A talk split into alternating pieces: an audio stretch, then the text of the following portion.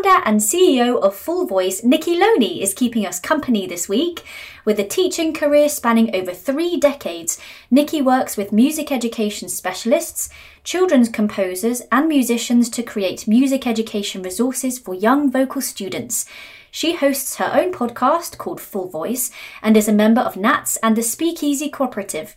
Nikki joins me to discuss the success of play based learning and how we can make singing lessons fun.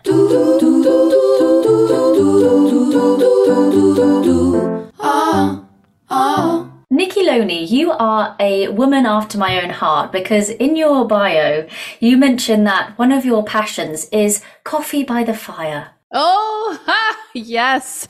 Yes. Oh my goodness. Yes, we uh I'm in Nova Scotia, Canada, and uh one of the beautiful things about living here is that everybody heats their home. Mostly, I would say 99% of people in Nova Scotia heat their home with either a wood stove or a fireplace. So we have a beautiful little wood stove in our living room and there's nothing more lovely than getting up in the morning. It's a little chilly, grabbing your coffee, putting on a fire and just enjoying the quiet.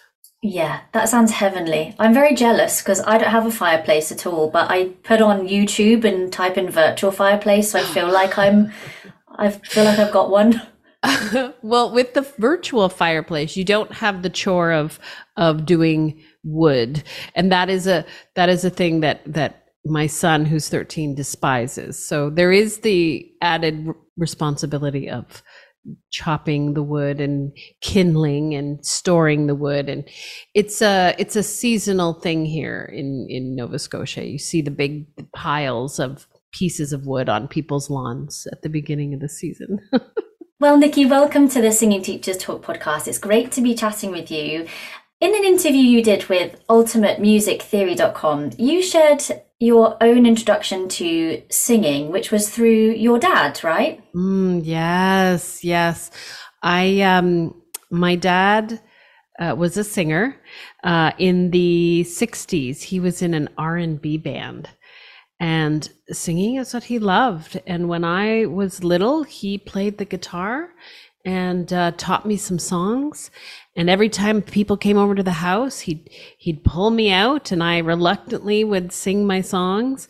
But then I ended up liking the singing of songs and performing. And yeah, he was uh, he was my biggest fan. My biggest fan. I just found a friend of the family just sent me pictures uh, from one of our first performances, and I think I was nine. I was oh. nine years old, and, and there's my dad playing the guitar and me singing. And uh, I was so pleased because even at nine, I was holding the microphone correctly. So you had an intuition for it. must have, must have. Do you remember your first ever singing lesson for yourself? Oh yes, I do. I um, well, in addition to my dad who taught me a lot i like a lot of young singers um, no one would take me for lessons until i was 13 but my dad convinced a local teacher even though that i was 12 um, he convinced her that i was ready and that i would be the best student ever. And uh, I had a wonderful first teacher. Her name was Donna Travanovich and she was studying opera at university and she was a just a lovely woman and she was very kind and patient and um, i actually got to see her sing in uh, the production of um, hansel and gretel and that was my first introduction to like an, an operatic performance and it it was like I didn't know I didn't know what I was watching. I, I stood there I sat there and I was in awe. There's my teacher making these big sounds and it was amazing. No, I had a lovely I had a lovely first experience. I'm really fortunate that uh, that Donna was so so lovely and supportive and she was great. Hmm. Did any of that first experience inform the way you then later put together things like your full voice workbooks? And we'll, really delve into those a bit later on. But I'm just in, interested in understanding how your experience as a 12 year old singing may have then influenced the way you then taught and what you included in your resources. Wow, that's a great question. Um, in addition to Donna, who was phenomenal, I, I have been very blessed with a lot of different teachers and influences throughout my career. And I've had several different music teachers, voice teachers that all approached things differently. They all had a different focus. Um, and then when I went to college, my background is in jazz and commercial music. Um, when I went to college, I had fabulous teachers. And my experiences were really rich. And, and I sang choral uh, for a while. And then, of course, a lot of my background is session work. And what happened was when I started doing, when I graduated from college, of course, like every performer you you're ready to face meet the world and sing all the songs and of course your income fluctuates. And so a friend of mine was like, well, you should just take a, have a couple of nights of teaching. And I thought, oh, that's a great idea. Teaching should be so easy. Ha ha ha ha. And my first three years, I would say, of teaching privately were so awful. It was truly, uh, it was really disheartening. And what I learned is even though I had all these amazing teachers and this amazing experience, um, breaking that all down and bringing it to a student is much harder than we think. Pedagogy is very difficult. And although I had a lot of great experiences to draw from, I didn't have any experiences, especially for my younger students. I just didn't know how to help them, how to how to make them feel comfortable, how to keep them engaged. Engagement was like impossible. And so in my early years of teaching, um, I worked in a, a music store, and of course, I was like, well, there must be there must be something for the singing students. There's tons of stuff for the piano students. So there's got to be something. And of course, that was, oh, that was like 30 years ago. Um, and even back then, there wasn't a lot of the compilation songbooks that we now enjoy. So there was really a lack of resources. So while my my own educational experiences from 13 and up were fabulous, um, I and I had and I had sung with my dad from the time I was like six and up. So I, I'd had a lot of experiences, but there was really no resources for young singers. And I thought, wow, that's so strange. And I just started to do some research and collect information and put it all together. And and I reached out to a lot of local academics and what happened was a lot of them were like, well, we don't, you know, you don't really work with children. And they they actually couldn't they didn't help and and some of the conversations were so discouraging that I I shelved all my research for about another couple of years thinking, well, I guess there's a reason why there's no materials for children but I but I continued to work with them and then I was like this is silly. I know what I would like to do with the kids in the in the lesson and I know that uh, you know having some sort of hands-on materials would probably help with engagement. So after a couple of years of shelving it, came back to it. Um, I met my my colleague Mim, who has been with me since almost day one, and and that, that's how it started. It was like there is nothing for these students. Let's start putting together these one page activity sheets. And one of the things and one of the reasons why i struggled in the first three years was because it wasn't that engaging for young students. I had really high turnover. So you know you'd get started with a student they'd be with you for a couple of months and then they'd quit. And it was so discouraging and that was the first thing that we noticed with our our we, we didn't call it full voice back then but with our singer activity pages is that we had students stick out stick around longer we had students that stayed with us and i think it, I, I think one year i remember going oh the end of the year after the little recital, I'm like, oh, nobody, nobody's quitting. That's amazing. so it was really the engagement and and just testing the the sheets. Um, going back to your original question, my initial experiences in my singing and my working with my teachers were so positive and beautiful. Um, but I I had nothing for my little ones to make their experiences positive and beautiful, and that was where the inspiration came from. When we are looking at our marketing strategy, we're kind of encouraged to use our ideal client as an avatar so that we can really target those people through our social media and through whatever we put out as advertising. What was it about the youngest students which inspired you the most? I know you've said that you know you wanted to make sure that their experiences was as be- beautiful and, and positive as yours were. But why that particular age group? What's so great about them? Oh, that's another great question. Well, I think um, one of my one of my teachers in college, uh, David Stillwell, and David was a, a jazz trumpet player, but he was also an incredible arranger. But he taught us um, he taught us ear training and theory, and he also taught us vocal improvisation. And I really connected with Dave at school. And this is one of those key memories that are bur- that's burned in my in my brain because I remember the day he told us this. So we were doing it was an ear training improvisation class and we were talking about i forget you know hearing different sounds and listening and analyzing it and Dave understood how different it is for the singers compared to the instrumentalists. So when you teach improvisation to piano player, they have to know theory and where their hands go on the piano. If you're teaching improvisation to a singer, they have to hear everything and they have to they have to have really good ears. And he told us, he told us about um, uh, him and his wife Debbie had had I think four or five kids. And he just told us because we were all getting frustrated. So here's, you know, a classroom of 20 year olds getting all frustrated with the ear training challenges. And he said, we do this stuff with our children and they're only seven years old. And we were all offended.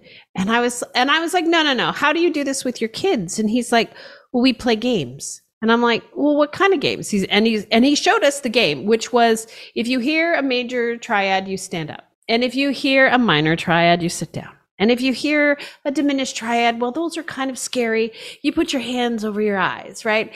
And so there's a bunch of very serious 20 year olds playing this singing game or this ear training game. And we all got it. And everybody was looking like, oh, is it really that simple? Is it really, is it really just playing little games and having fun? So I always remembered that conversation and I remembered that game. And when I was getting new students and breaking the ice and making them feel comfortable, I would always throw that game at them. And I would see very shy little students, I see them light up, or that little student that was really tired and maybe a bit hungry because, you know, it's after school. And that, you know, those little games would just turn things around. And there's just something really beautiful when you when you make a connection, especially with a child. And another really I, I think it's beautiful. I, I, I can appreciate where this is challenging for other teachers, but when you work with children, it's never, ever, ever about you. And you always have to meet them where they are that, where they are. So you get to like take your ego and shove it out the door and slam the door and and just be with someone. And there's there's so much there's beautiful moments in that. There's just absolutely beautiful moments. And whenever i do teacher training and workshops and and i talk about play-based learning and i talk about engagement and and and i explain you know engagement is not compliance. It's not getting them to do what you want them to do it's finding out how your information can best be be shared with that individual. And when you make those connections, it's magic. It's beautiful. You you hear the confidence in their voice. You see the smile on their face. You see the fight or flight switch that maybe has been on for them all day kind of they they start to relax and it's there's just some beautiful work in it and I get emails from teachers all the time after they do like the engagement workshop or or if I do a teacher training workshop where I'm talking about play-based learning. I get these emails and they're so beautiful. She's like, I had this little student come in and she was so nervous and I we sang the Pizza Hut song and we played the vocal roller coasters and she was so happy and she gave me a hug before she left. She's, and I get it now. So when you when you understand when you understand that they're really truly at the beginning of their journey and your job isn't necessarily to teach them anything it's to guide them and to let them explore and to give them the thumbs up and to to keep them you know validate them for everything that they're trying and doing. It's it's a beautiful place to be. It really is. I I I, I, in my early days of teaching, I would have, I had a really ridiculously long teaching day, but I never felt defeated or exhausted, or I always had like a smile that I could think about. And I, I never felt like I was overdoing it. Like I just, there's just that, it's just, it's really powerful when you make that connection. Yeah. Yeah. And You've mentioned how your your career spanned 31 years of teaching. And within that time, you've worked with music education specialists, children's composers, musicians to create such resources and these games that you were referencing there. Collating all of that knowledge and experience as you have done, what would you say are kind of the important principles to consider in this play based learning when you're working with a young singer? That is that's such a great question. I well, I'm going to share. Uh, I'm gonna I'm gonna borrow from um, Jenevora Williams. Um, Jenevora Jenevora is uh, just a beautiful uh, pedagogue, and her work spans decades. Her research is amazing. Um, she she shared this at her workshop, and I thought that's just beautiful. One of the things that she says is um, to make easy easier. And I think that is probably the best piece of advice. Oh, we have a tendency to overcomplicate things. I mean, and it's understandable. I don't know. I don't have a colleague who doesn't invest in enormous amounts of professional development. We are always learning. And the hours that we've put into our careers, whether it's on stage, whether it's learning, our degrees, our certifications, like we spend so much time learning very detailed information. And of course, we want to share it with everybody. We want to talk about formants and we want to we want to tell people that we know all about the respiratory system and how it works and that that's just not where they're at so the analogy i always give teachers is you're a math teacher and you want to teach calculus and, and algebra and you're working with students who are just learning how to hold on to their pencil so how do we how do we meet them where they're at? How do we make holding that pencil as fun and creative and free as possible? So the biggest thing with with and that this doesn't just apply to children either. Like you could be working with a beginner adult, you know, and, and I, I, I think of all the advocational adults that have come to my studio. I mean, some of them it took them years just to build the confidence to step foot in our studios and then we want to tell them about vocal acoustics and and which again I find that and no disrespect to any of my fellow colleagues that that love that and no disrespect but that's not where they're at. That's not that's not going to serve them. And it's hard sometimes to to just give that little bit of information that they need. And i think i think this all comes back to the curse of knowledge or uh, some people call it the curse of the expert we forget how what it feels like not to know. We forget because we've done this for so long.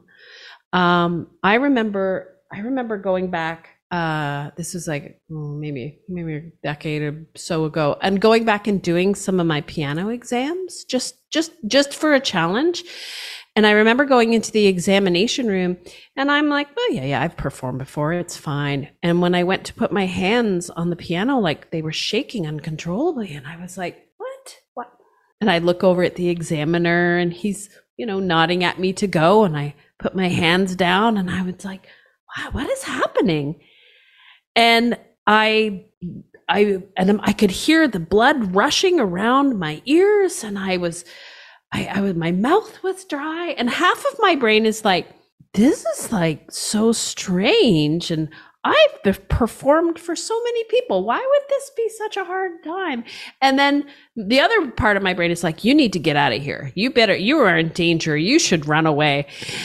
And that, that moment made me realize that's what my students go through. This is what they go through when they're performing. Of course they go through this. This is like stage perform this is fight or flight. Like and sometimes we just forget. We forget where they're at, what they need and that that I mean we're we're moving really more to that student led teacher partnership rather than that master apprentice approach. And and a lot of teachers are talking about that now and I and I I appreciate that it, that's challenging if you've been teaching for a long time. And it certainly was challenging for me when I addressed some of the the rules that I used to have in my studio. Like I used to make examinations mandatory once you got to a certain level. And I used to insist on this and insist on that. And now I'm just like, yeah, those things aren't really necessary if the student's not interested. So maybe I need to take a step back. So, so going back to your question,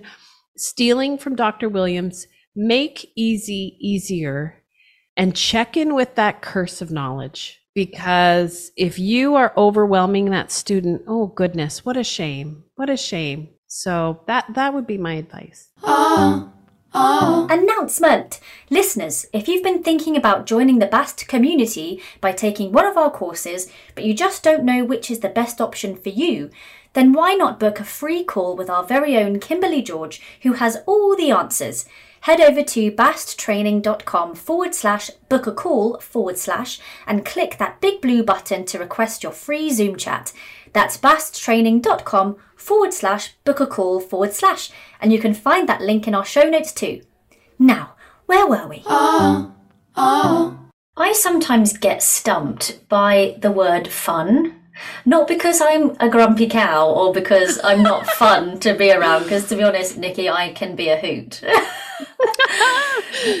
but I've always associated the word fun with something like going for dinner with friends or doing an escape room. And I, I've been like, how do I get that into a lesson with stuff like tongue twisters or an exercise? And i'm mm. like what is fun to people?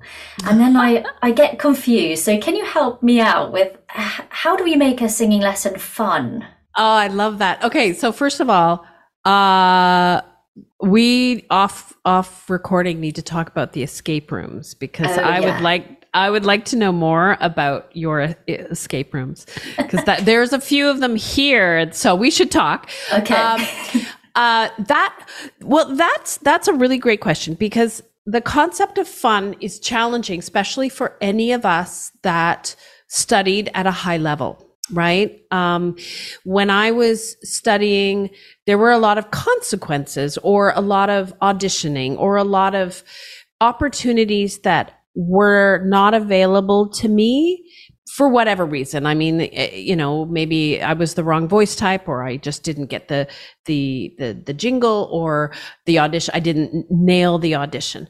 So in our industry, there's so much pressure, and if you're studying at a high level, it's hard to think of singing as being fun. And I appreciate that that sense of formalness as well in a in a lesson for a lot of teachers, we really want people to know that we are accomplishing A, B, C, D, and E in a lesson, and you are investing wisely with your money, and I'm not wasting your time with any silliness. So, the concept of fun in our industry is really challenging. And fun and engagement and play based learning all link together in very um, intrinsic ways. So, and th- again, this is something that Dr. Jenevora Williams has talked about is the the way that we learn and the way that the brain works and the way that the brain lights up has a lot to do with fun. And I think there's research, and I can't quote who it is, um, but they've done research where when you're motor learning, when you're learning a new skill, you need so many repetitions to become competent at that skill. But you need fewer repetitions if the activity is fun. So there is a deeper sense of learning. Those neural pathways are created if it is an enjoyable experience. And Dr. Williams has talked about happy hormones. The brain is flooded with those hormones for, for effective learning. And of course, on the other side of that, if you have somebody who is tired, who is stressed, who is scared, the brain goes into a protective mode and you're not learning. And you can't, it's not, it's not a, a case of, um, it's not a case of that the information that you give them isn't valid or helpful. It's just they're not, they can't take it in. So, and this this falls under um, executive functioning skills. So the ability to organize your time and to com and to complete tasks. If the task is a what what you might call a non-desirable task, it's really difficult to get someone to practice right? And that's that's a lot of that's a whole other conversation but practicing in executive functioning skills it's like if you are asking especially a child to go home and do something that they don't enjoy they don't understand. They found a little confusing. It made them feel a little awkward. Um, there's there's no way. Like it's just not going to happen. And then we're setting that habit of of that that the fight for practicing. Practicing is this thing that i have to do because it's not fun where where singing should be joyful. So going back to your question i know i, I went on a little tangent there my apologies but but um a lesson that is engaging and has activities where the where the student is actively participating that is that is fun so even the simple activity, I, I always um, I have this little jar in my studio and it has all the tongue twisters in it. So um, just the act of reaching into the jar and pulling out a piece of paper, that simple active participation lights them up. And I get so many emails from this too because I talk about I my students called it the jar of doom, so we just went with it. And I've told teachers about it. And, and in our teacher training, I actually have videos of the kids and they are elated to be pulling something out. So now they're engaged. They're actively participating. They're curious. They are excited. That, that does so many things. One, of course, learning and, and the brain is engaged. They're excited. Their energy is up. And then they're going to want to tell their parents about that they're going to be like, oh, we did this cool thing, mom. I had to reach into a jar and I had to pull this out. So we, and we often think that, um, like play-based learning and fun is just for the kiddos but the the really interesting part of it is that there's no cutoff age there's no cutoff age for how our brains light up when we are engaged when we are having fun. And even just anything visual anything um, you know, or or if you're if you're doing an exercise and you have a ball or a, or a, a pinwheel and you're blowing a pinwheel, anything that's hands on that the student can get involved in, um, or taking an exercise and just changing it to instead of like solfege or numbers or vowels, you change it to what's your favorite food? Oh, I love pizza. All right, we're going to sing this exercise and you're going to sing it to like the ingredients that you like on a pizza. Well, it's just cheese. Okay, cheese pizza. Here we go. And as silly as that seems, that that's engagement. That is that is presenting information and modifying it so that the student can connect with it. And and that that applies. And i always tell my my teachers when we do the with workshops together i thought i do all the same things with my adults. Because adults have hard days. Adults come adults come into their lessons and they're tired. Adults get overwhelmed. They get stressed out so a lot of the games that I play, I might modify them slightly, but a lot of the games that I play, I I do them with my adults and, and even my teenagers. Like my teenagers might resist it for, you know, a few minutes. They're too cool, right? But as soon as they're as soon as they drop their guard, as soon as they start to laugh, as soon as the, and uh, they've been with me for a long time, so they know that the the lesson is a safe space you hear a different sound when they sing. You see them breathe differently. You see the shoulders start to soften. You see the resistance to what you're doing start to fade away. And it just changes everything. And um, the other person that I love who talks about this, and she's just a delight, is Ann Baltz. And Ann um, is the founder of the um, Opera Works program.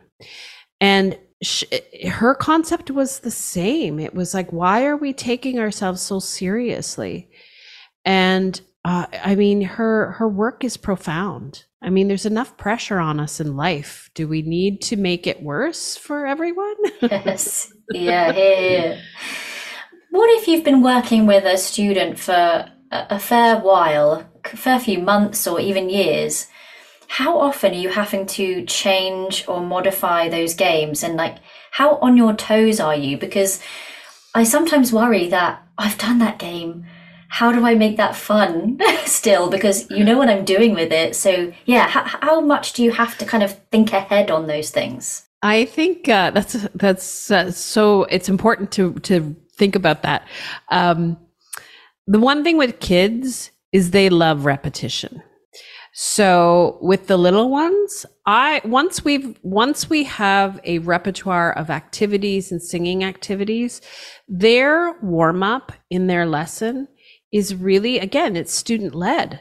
And I'll say, "What do you want to work on today? What are you feeling? Like do you want to do the tongue twisters? Do you want to do the roller coasters? Do you want to um, do you want to do the jar of doom and and they will tell you what what you what they want to do.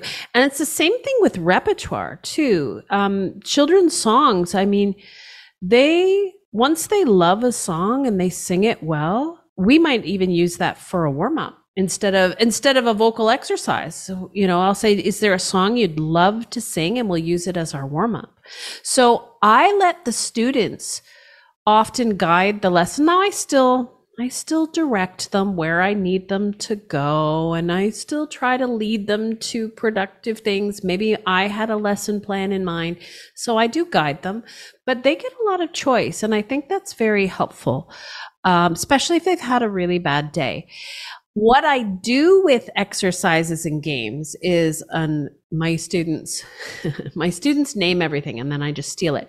They'll be like, uh, we call it leveling up so I'm like, you've done this game for a while. How should we level up? How could we make this even more crazy? Or how could we make this even more challenging?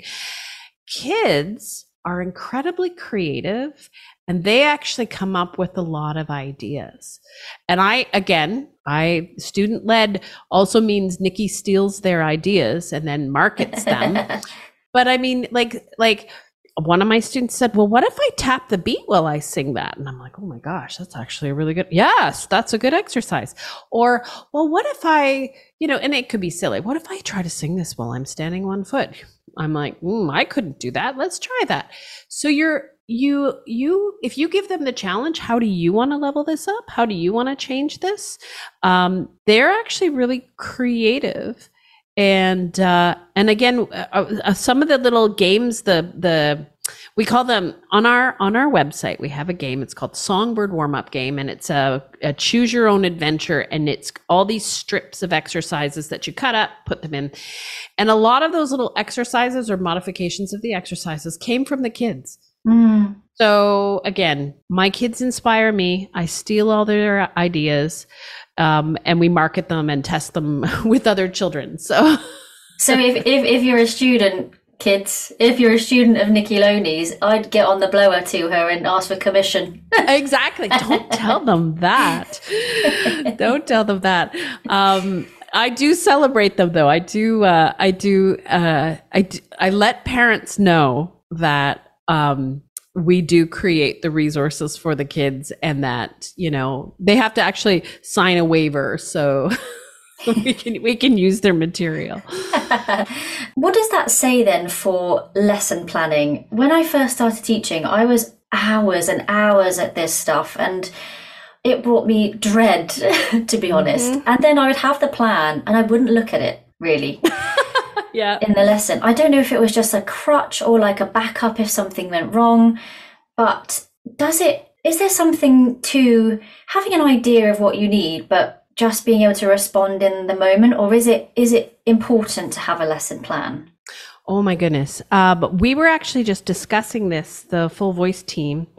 Um, and we were actually, your question is exactly what our conversation was. So I'm so ready for this question lesson planning. Now, one of the things that I love, everybody on the full voice team has been or is in the trenches, either as a classroom teacher or as a private music teacher. And even my husband, who does all the production, he taught guitar and stringed instruments for 36 years.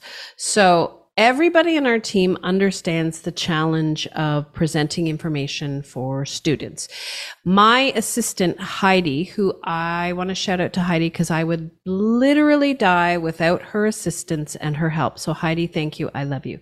Um, she had, she just retired a few years ago, but she had over 30 years in elementary classrooms.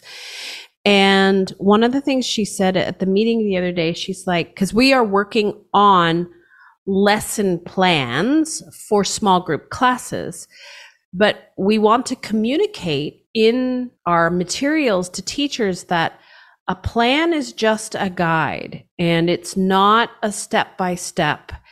And teaching is having a plan, but knowing when the plan is either not appropriate or you need to modify or you need to throw the plan in the garbage and improvise until you figure things out. And I think, yes, having an idea of what you want to cover and having a general outline, I think, is so important.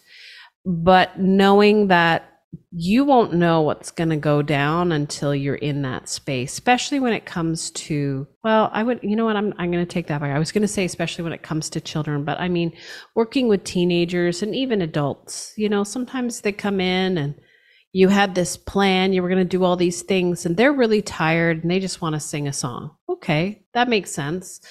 Um, but with children uh, I had, I remember my first small group class when I started doing small group classes. And my first class was like seven to seven and eight year olds. And I had all these plans. I had the best plan. I would, we were going to do this. I, I mapped out 12 weeks of excellent plans, all the songs we were going to learn, all the activities we were going to do. I get to my first class and I'm so excited. and I'm so ready. And I had, I had five little girls Four of them were absolutely terrified to sing. And I had one little girl who was an extra extrovert and she was going to sing for everybody. And my entire 12 week plan was garbage. There was no way I was going to get these four little singers to sing the little musical theater numbers that I had planned out. And I had to think on my feet and thank goodness for all the games I could modify from my private lessons into the group. And it took me about four weeks before I actually understood where everybody was coming from. I had a little girl in that class that wouldn't sing more than a fifth of like from C to to G. That was all she would do. That's all she would vocalize and I'm like, "Oh my goodness." So I I think I think for our sanity we need to have a general idea and an outline of what we're doing, but then we have to work with the student to determine how long it's going to like how how many repetitions they need what kind of resources they need um, how much in in lesson time are we going to have? The other thing i think for private teachers that are listening to this is we also have to get to know that know that student and a bit about their families to understand what kind of support they have at home for learning because practicing can't be you can't blanket it. It can't, it's not going to be the same for one family as it is for another. And I think a lot of teachers get frustrated because they have, you know, oh, you have to practice this much, you know, and it's like, well, are they even capable of that? Right? If you have a student that's really shy and isn't comfortable singing in front of mom and dad, you have some work to do before you're even going to ask them to practice. And and you're going to tell mom and dad, "Hey, I'm not we're not going to worry about that until they feel comfortable singing in front of you. So all our plans have to kind of happen after we get to know and we have to be willing to modify them and and appreciate that no this was not a good plan and can i just ask what your opinion is on the parents involvement? Like is mm. do you like the parents to sit in? Do you dislike that immensely or? Okay thank you so much for asking that because i have an unpopular opinion but i want hear teachers who are listening to this amazing podcast please please please hear me out. Whenever whenever in our forum um, voice teachers for young singers whenever somebody complains about parents. It's like the most popular post. And we all love to, we all have those parents that have done us wrong or treated us poorly or didn't pay. Like I know that we all have those experiences. And I know the general consensus, if I scan through my forums, so many people say parents cannot be in the room. And I understand why they say that, but hear me out, please. First and foremost, if children aren't comfortable singing for in front of their families, they're not going to practice at home. The end. You can bribe them with stickers. You can put nasty threats in your policies saying they'll be removed from the studio if they don't practice. But that's one of the first obstacles that we have to overcome is just normalizing singing in front of people. And that includes moms and dads. And parents, especially parents who are new to a, a music experience, like private lessons, they're going to have questions. They're going to have questions. They're going to have concerns. Um, children go through roller coasters of emotions and things, and parents are often managing a lot with school and activities. And it is in our best interest to have a really strong relationship with parents and a face to face relationship with parents. I believe that that is one of the reasons why teachers that have good relationships with parents will have low dropout rates. They will see better retention. When the pandemic happened, and we all remember when that happened, and all of my students went online and everybody was scared, I didn't lose anybody because I called parents and I said, This is really scary. Your kids are going through a lot. I'm going to be there for them online, and I am here to support you and your family through this. Let me know how I can help you. And that made a world of difference. And the reason that I did that for my students was because my son's elementary school teacher did the same thing for me. And I thought, oh my gosh, I am so glad she called. I'm so glad she shared that with me. It is scary. I don't know what's happening. Nobody knows what's happening. And you're, I know that I can reach out to you. Amazing. So with parents in the room, that's the first thing. So we have to normalize singing in front of parents or practicing is just not going to happen. Parents are going to have questions and they're going to have, and yes, they're going to have really seemingly unreasonable questions, but again, they're not the expert. So how can we expect them to know the things that we know?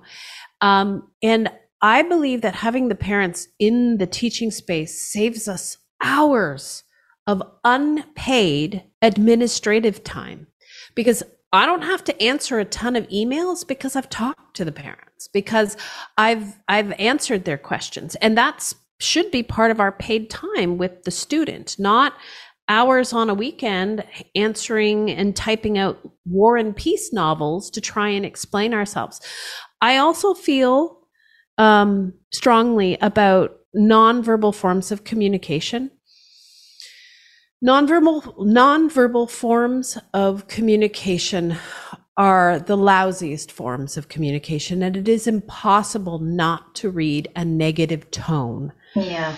And we always take it personally and we always go to dark places. And if you have a parent with a question and it goes back and forth with a bunch of texts and emails, it has already escalated and it's just not a good place. So, I mean, I would have parents email me questions and I'm like, I kind of have a, a unwritten rule. I'm like, hmm, is this a phone call answer or is this a, is this an email can i do it properly in an email and the truth of the matter is that we don't we don't spend enough time properly crafting our language in emails we're very very quick mm. um, i once sent an email to my entire studio I'm, I'm sharing this on your podcast, Alexa. I hope this is okay.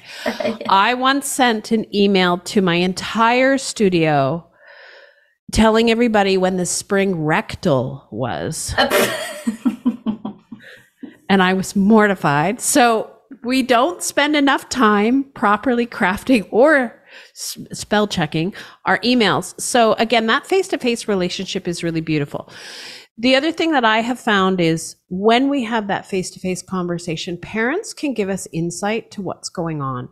So, so if you have a kid that's going through a lot, um, or as having a bad day. And even with some of my teenagers, like I've had parents call me up and go, I'm just giving you a heads up. We're having some issues at school. She's really down, just so you know. And I am so thankful for that because I can see this child coming in, this teenager coming in, and I can say, Hey, what do you want to do today? Let's sing something that makes you feel good and i can i can help support them rather than oh i've got my lesson plan and we've got to sing our harmonic minor scales today. And um, yeah let's work on that uh, head voice a bit more. Like it's a little more we we have a better relationship. So in my teaching studio when i was teaching um, in person i actually had a seating area for parents. And if they wanted to come in and watch i also had a waiting room outside of my studio. So yeah I would I I think there's a balance. Like come in, watch, ask your questions,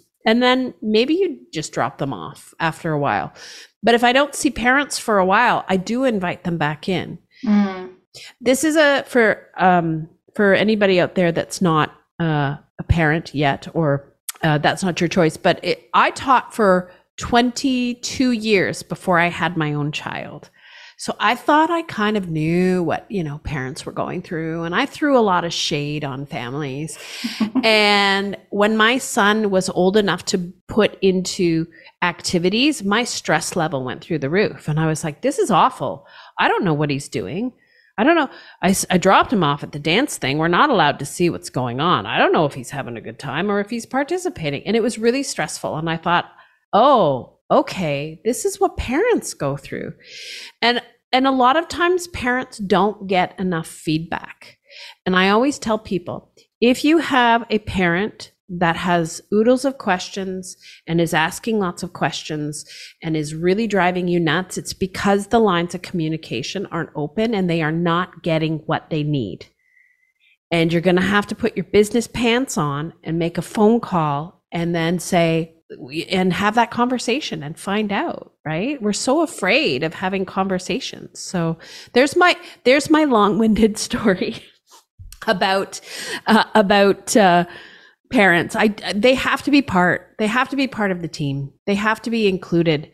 If you have a great relationship with parents and they love you and they know that you've created a safe space for their children uh, those are that's your best marketing right there because parents talk to other parents and parents ask other parents, Oh, your daughter does singing. Well, what does she do singing with? My daughter likes to sing. There is nothing better than great relationships with the people that you do business with. It will it will keep your studio full. Yeah. And how was the rectal, by the way? There's still a dad that I ha- I'm t- still teaching his daughter, and he always always sends me an email. We're looking forward to the rectal. and I'm I'm like, yeah, yeah, I know, I know. Spell check. Yes. so you are the founder and CEO of Full Voice Music, which is your publishing company, isn't it? And you have a podcast of the same name, which is great. So um, listeners check that out as well. Um, what's your mission going forward now with Full Voice? Our evil agenda has always been to create resources that make teaching easier uh, and engaging and inspiring for those teachers working with young singers. Um, but we've we've branched out into a lot of workshops and training. And we actually just had a beautiful workshop with Dr. Williams um, not that long ago. And uh, Jenevora was speaking about voice growth and change in kids and teens. And it was so beautifully attended. So we, we work with children's composers and we uh, put out wonderful song downloads and, and new repertoire for uh, for young singers. Um, so we are we want to serve we, we serve voice teachers who are working with young singers whether that's privately or in the classroom or chorally. Um, but we also recognize that um, we want to pay and, and support our composers and our contributors properly. So we have reevaluated kind of our um, uh, our royalties and and we we do pay living wages to the people that work with us. So we do want to, one of our sub evil agendas is to really rethink the publishing industry um, and how we work with people, how we collaborate with people. So we have all of our fun resources. We have our fun games. We have the full voice workbooks. We have our repertoire. We have two, we have two new repertoire books. So the songs and studies for kids, which again are play based, fun, um, exploratory little songs that that kids love and then we have our our teacher training side of everything so if you want to learn about working with children if you're interested in welcoming children into your studio which is always my evil agenda um, we have beautiful training online courses as well as workshops Great. And with your workbooks, you actually do some market research and give the workbooks to children to look at, don't you, before they go up on sale? So, what's usually the pattern of response there? What do they really like about them? So, that's nothing that we publish will be published unless the kids love it. That's the rule. So, everything gets tested. So we always say our stuff is kid and teacher tested. And teachers, it's kid tested first. So if the kids aren't like 100% picking it up and loving it and like just if they're confused by it or if they sometimes the kids are like well what if it did this and we're like well let's check that out um, so everything that we create has to be it's used for probably on average, a couple of years with the kids and teachers. And then we then we collect feedback and and we have focus groups. So every single thing that we put out has the stamp of approval from students that use it and teachers that would use it as well. And uh, that that uh, I, I think that's one of the reasons why we just get such a great response is because the kids if they don't like it we don't publish it. And even little things like when we work with our composers we test the songs. Like i i will take the songs and and i will teach them to my students and mim mim will teach them to her students and heidi will bring them to her classroom. And then we have uh, teachers that we know like if we if we think oh you know kristen might really like this with the little boy that she's working with like we will expand the groups. So sometimes with the the composers um i think there was one of donna rodenizer's songs uh there was like a little melody note it was really challenging and all the kids would would get stuck there and so I, I sheepishly brought it to Donna. I'm like, I just want you to know that the kids kind of get stuck there. And Donna's so lovely. She's like, Oh, well, what do they want to sing? And I said, Well, they kind of want to go down to this note. She's like, Okay. And like, so even, even that gets changed. Even backing tracks, if the backing, if the kids don't, if the kids get confused by the backing tracks or if the melody guide isn't helping them enough, we change, we, we take all of that and then we, and then we we fix it up and put it back out. So we're actually um, we're just wrapping up on a jazz um, study uh, download, and we have been, gosh, we started researching it and developing it developing it in 2019. Oh wow, yeah. So lots of things have gone into it. Yeah. So we have, and we've shared it with uh, musicians. We've shared it with teachers. We've we've and we and we we did like a rough draft of it, and then we kind of we kind of scrapped it. It was like this is this is we weren't making easy easier.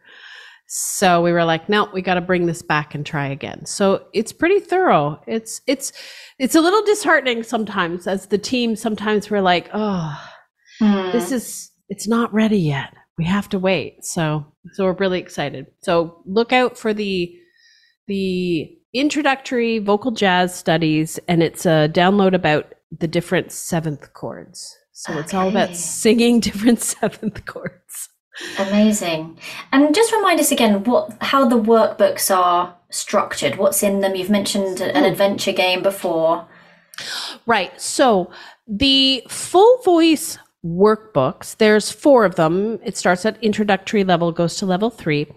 Those are technical exercises, theory, ear training, and sight singing. So that takes them through exercises that help them to develop their musicianship skills. And we recommend, I think the youngest student I would start for those books would probably be six if they were an advanced six, but usually about seven. But you can start older students um, with the introductory level if they're new to music. But um, and then it just takes them through music reading, sight singing, ear training, all of those exercises, and then that, that's the workbooks. And the workbooks are available worldwide. They're on. Mm-hmm. Um, they're on uh, Amazon. And I do want to say um, we have UK versions of them with the proper notation for that side of the pond, as you would say. yeah. They're they're quaver friendly.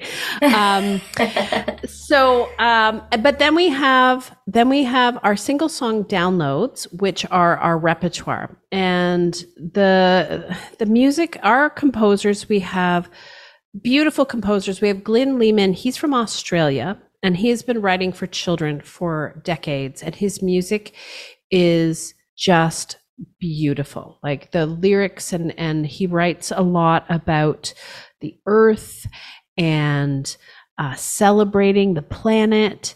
And he has a beautiful song that we love on our, our website called Be Kind, mm. which is just, you know, what do you want to be when you grow up? Well, I don't know, but at least I want to be kind. And it's just a beautiful, beautiful work. So Glenn is an amazing songwriter. Donna Rodenizer has been writing amazing songs forever. And her music is just delightful. And we have a new composer. His name's Ben Bowen. He is a early childhood music educator and he writes folky, poppy, jazzy, beautiful little melodies that are just so simple and gorgeous and kids love them. And then we work with Linda Fletcher, who is, she writes just beautiful, um, her, her background is more choral for, um, church music, um, and sacred music. So we have amazing composers and during the pandemic, when everybody needed online and downloadable resources, we started doing what are called song download packages. And they are complete teaching packages. So you have the score, a lead sheet, you have uh, backing tracks, and you have teaching strategies. And it's all in a downloadable uh, file. You can share the music with your students. You can share and make as many copies as you need for your students of the score. So all of that is included in the licensing.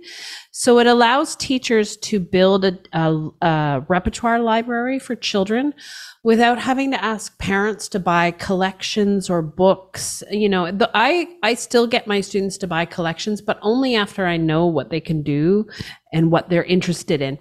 Um, so we have song download packages. Um, we have our new songbooks, which are songs and studies for kids. And in those, we have like solfege studies and little fun little singing games, as well as age appropriate repertoire. And those would be for your littles. So five and six and seven. Uh, and then the next book would be like seven, eight, nine, maybe, depending on the student. And then on our website, Full Voice Music, um, we have so many freebies, all our fun games. So we have like a food rhythm game. We have the the songbird warm up games and we theme them. So we have Christmas songbird warm ups and Halloween songbird warm ups. We have uh, all sorts of tongue twister games.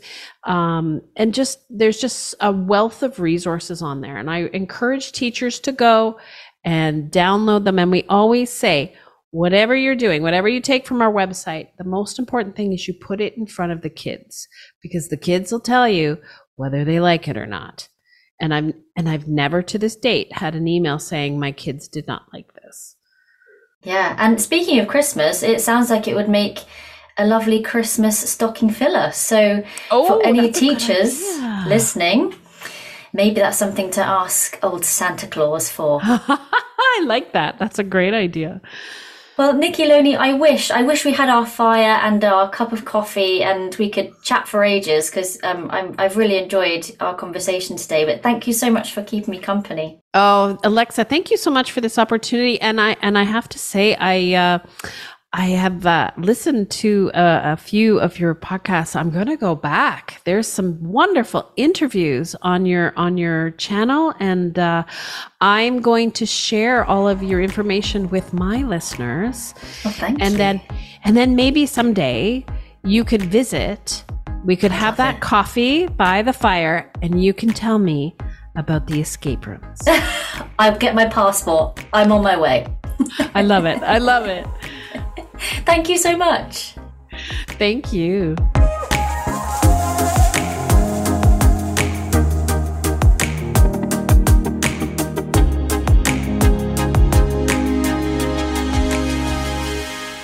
If you're enjoying the Singing Teachers Talk podcast, and who are we kidding? Of course you are. Share the love by giving us a five star rating and leaving a comment. Just head to the Singing Teachers Talk main page on the Apple Podcast app and scroll to the bottom to click Write a Review.